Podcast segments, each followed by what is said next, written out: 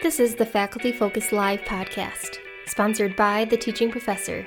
I'm your host, Tierney King, and I'm here to bring you inspiration, energy, and creative strategies that you can utilize in your everyday teaching.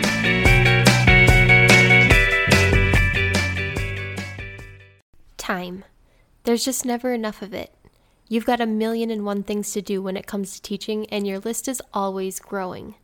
Intermix that with your personal life, and it becomes a matter of how do you balance it all. In today's episode, we'll touch on how you can use a teaching calendar, how you can better manage your class time in a flipped learning environment so you're not only utilizing your own time effectively, but also your class time effectively. And finally, we'll cover tips for managing your workload in an online environment. Although we can't cross everything off the list for you, we may be able to offer some helpers that can alleviate some of the stress that comes with an instructor's workload. Here, Jean Mandernach helps explain how you can use a teaching calendar to help you become more effective and efficient with your time. When I talk to faculty, they overwhelmingly tell me one of the biggest challenges to teaching online is figuring out how to do it all. They are simply overwhelmed with the amount of workload. And unfortunately, this isn't actually unique to online teaching. Faculty across the board um, express challenges with work life balance and managing the workload. But the online classroom is different. Unlike a face to face classroom where there's a specific clock on the wall that tells you when teaching starts and teaching stops, the online classroom is ubiquitous. It's there 24 7. So we need to create some boundaries. And that's what we're going to talk about today. How can you create really kind of a teaching calendar, a budget to help guide when should you start? What should you be focusing on? Where should you even invest that time? And how much time should you spend doing it? And so let's dive right into this. What a teaching calendar is, is it's really kind of an overview that says, here's what I need to do, here's the order in which I need to do it, and here's how much time I should spend on it knowing how much time I have available. And people always ask me, well, how much time does it take to teach online?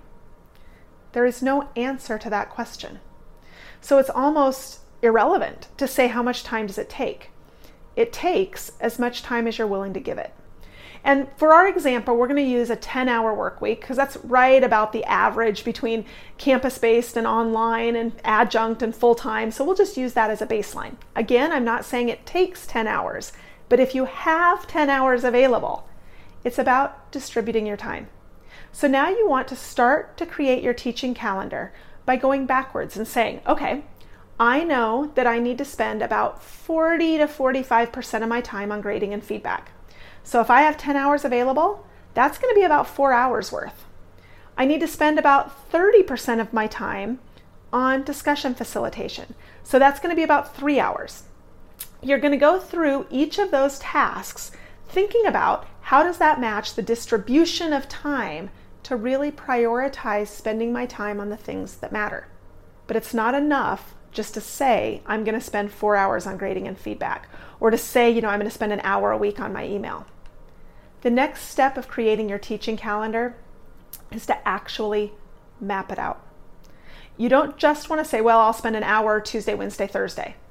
You want to actually go into your calendar, pull up that calendar, whatever program you use, whether it's Outlook or Google or whatever it might be, and you're going to go into that calendar and you're going to start to actually block off times. In addition to looking at your overall schedule, you also have to look at and prioritize small tasks as these small tasks that can end up taking more time than you want. Mandernach says it's important to keep track of these small tasks and be conscious of the time you're spending on them. The key is not simply to say, I'm going to spend five minutes on email. It's to put it on the calendar. And if you don't have the self control to stop after five minutes, use a timer.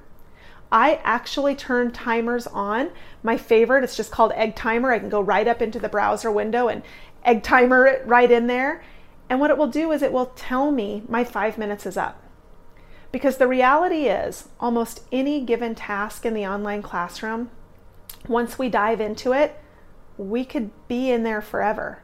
When I go into my email, if I don't have some artificially created boundaries on how much time I'm going to invest, I could hop in to check something and I can still be there an hour later. But what if you didn't have an hour to check email? What if you only had 10 minutes to spare and you had to respond to an email within those 10 minutes? Could you do it? Parkinson's Law tells us any given task will take however much time we have available for that task. This seems simple, right? Here, Mandernach goes into more detail on how we can utilize Parkinson's Law. What Parkinson's Law tells us is when there is a deadline, we figure it out.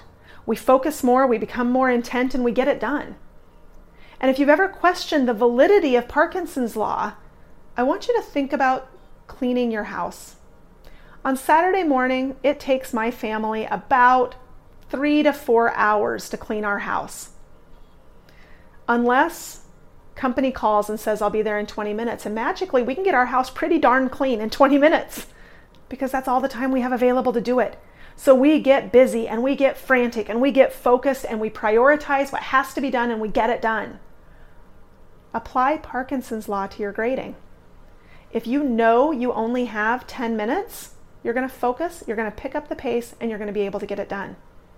Now, this isn't to say magically you can just set random time limits. We actually found in our research study we couldn't go any lower than 20 minutes. People just couldn't get it done or the quality did start to drop off. But it does mean as a faculty member you can start playing around with how fast can I get it done? How long does it really take me if I can focus and if I can be attentive? And now go backwards to your teaching calendar and start to reevaluate it. In addition to managing your own time, it can be just as difficult to manage your time during class while you're teaching. Here, Robert Talbert provides tips on how to manage your time in a flipped class and techniques on overall time management when designing class tasks and assignments.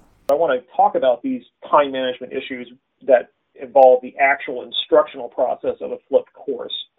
So I want to suggest that when we're thinking about flipped learning courses, um, and keeping in mind that when we say time management, there's a sense in which we cannot manage time. We only manage ourselves and the things that are going on around us, the things that have our attention. I just want to suggest that a lot of these time management issues are really more like planning issues or maybe insufficient attention issues.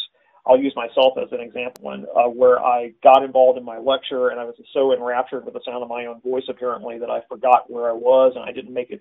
I was two thirds of the way through the class, but one eighth of the way through the lecture. I just wasn't paying attention to what was going on especially my students, my goodness sakes. So a lot of these things can be fixed or, or headed off at the pass by simply building classes based on a simple, predictable structure and then sticking to the structure. A lot of times we think that structure on our courses is going to somehow kill the the, uh, the learning experience or the creativity of the course, but I would suggest the opposite. That creativity and the really kinds of transformative learning experiences we all know thrive under structure uh, Marissa Mayer, who is a CEO at Google, has a talk called Creativity Loves Constraint, and I love that phrase. And so I'm going to suggest that if we can build a structure on top of the way that we plan classes and stick to that structure, it can make a lot of these issues go away. In response to structuring and planning your class, Talbert recommends using Bloom's taxonomy to help structure your classes and activities. By using this, you can plan class time and activities more effectively so that your students get the most out of your class. Diagrammatically, we can invoke the thing called Bloom's taxonomy to help here. Now, Bloom's taxonomy is a simple uh, division of labor. It's a nomenclature system that just sort of puts a name on different types of learning activities. It's arranged as a pyramid. We don't learn in a linear order, but generally speaking, uh, tasks that ask the student remember or recall things are simpler and more basic than uh, tasks that ask us to understand things or then apply them or analyze them or evaluate or create. So Bloom's taxonomy is a handy way to think about this hierarchy.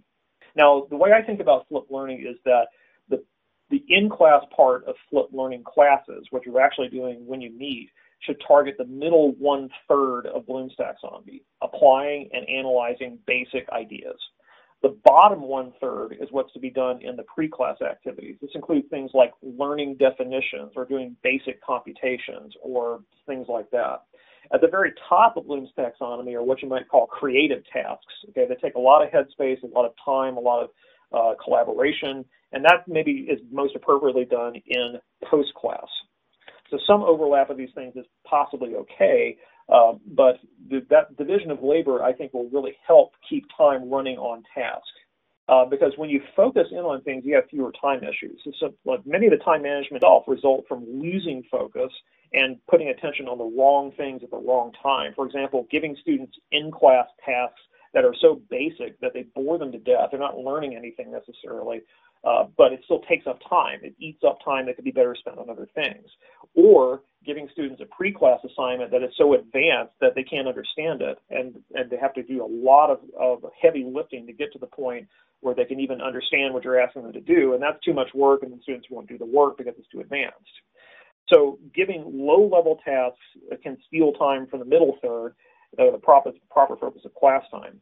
So I think it's important to try to keep the upper two thirds of the Bloom's taxonomy out of the pre-class activities and focus like a laser on that bottom third, and also keep the bottom and topmost thirds out of the in-class experience as much as you can, and focus like a laser only on those two middle slices there that you see on analyzing and applying. This isn't a hard and fast rule; it's just a rule of thumb but I think we, increasing focus on here really helps. So I will say, I would also, if you want to know a little bit more about time management, something that you can pass along to your students, I highly uh, uh, recommend looking into the concept of time boxing and something called the Pomodoro technique. I will just let you Google those, and uh, you can thank me later, I think. For a whole lot more on getting things done as a philosophy, I want to just encourage you or invite you to read a uh, multi-part series I've done, and I continue to add to the series on getting things done for academics at my website, rtalbert.org slash GTD. So uh, that's a that's a deep dive uh, that could uh, that could really revolutionize the way you approach your work, and I, I pass these along to my students as well. As you start to think more about your time management, whether it's when you're designing a class or when you're actually teaching a class, you can start to take in all these tips and techniques and utilize the ones that work best for you. Next, Brian Udermann offers practical solutions for managing your online teaching workload. One idea that has really helped me over the years is uh, in regards to online teaching and my workload is I try to stagger major assignments and when they're due. So, you know, uh, in my courses, I have students write papers, I have students do large video projects and other uh, what I would consider heavy or meaty assignments or assessments. And I try very hard to not have two or three or four of those in different classes due during the same week. So in one of my classes, you know, something big and meaty might be due in week four and then another one week five. So I'm not spending hours and hours and hours grading and providing uh, students feedback. So think about that. Try and stagger major assignments and when they're due in your courses, uh, that can potentially help with your workload. Another idea I'd love for you to consider is to uh, uh, eliminate time stealers. Things, and, and this, this, these things are different for everyone. Maybe you have to think about this a little bit on your own. But what are some things that might be stealing your time? So, some examples um, how your class is set up, like the navigation. Is it clear? Is it laid out? Do students know what they're supposed to be doing? Is it easy to follow? If that's not the case, you're going to get lots of questions, and uh, that, that's a little time stealer right there.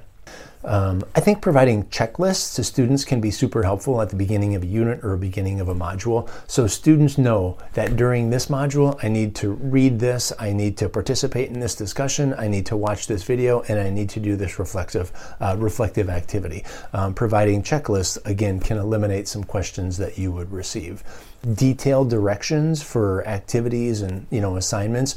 Uh, if students question what they're supposed to be doing, you're going to get emails, and then that again, that's going to be another time stealer. Um, and uh, you just it's so helpful to eliminate as many of these time stealers uh, as possible. And then finally, I would say figure out how you work best. Some instructors like to do things and grade things right as they come in. Other instructors will set aside time and uh, you know they'll do things all at once maybe set aside a block of an hour or two hours so figure out uh, how it is that you work best whether you're driving to work or you just need a 15 minute think session we hope the faculty focus live podcast will inspire your teaching and offer ideas that you can integrate into your own course. For more information on the resources included in this episode please check out the links provided in the episode description